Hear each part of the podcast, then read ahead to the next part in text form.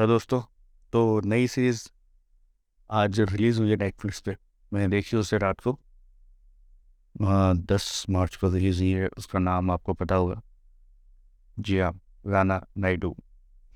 ये वैसे तो रीमेक है रे डोनोवन की, जो कि हॉलीवुड में देखी है। मैं बहुत बड़ा फ़ैन हूँ, उसका मैंने देखी है वो सीरीज़ तो ऐसा नहीं है कि सब कुछ उठा के एकदम से रख दिया उसमें कुछ चेंजेस भी किए अब रोल की बात करें तो राना दसोपति एकदम बेस्ट बैठे अपने फिट बैठे अपने रोल में।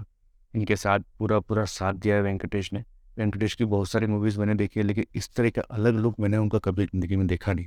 तो उनको एक अलग तरीके से प्रेजेंट करती है ये पूरी पूरी मूवी और इसके साथ जो उनके सपोर्टर हैं, जो अभिषेक बैनर्जी हैं, उन्होंने भी अच्छा रोल किया है। एक सुशांत सिंह राजपूत, वो उनका तो अलग ही फंडा है। वो तो लाइफ ऐसे जीते हैं कि अभिनय कर रहे हो और अभिनय ऐसे करते हैं कि लाइफ जी रहे हो। तो वो तो थिएटर के आर्टिस्ट है।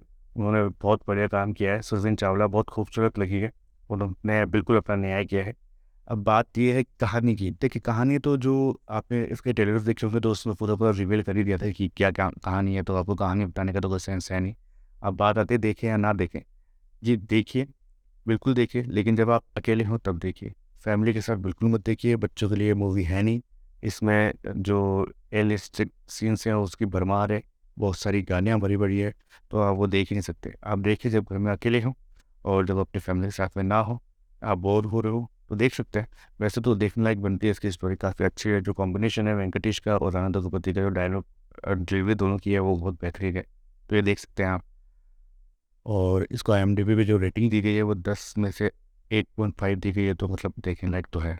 तो जाइए और देखिए, अभी और मुझे बताइए कि आपको ये मूवी कैसे लगी।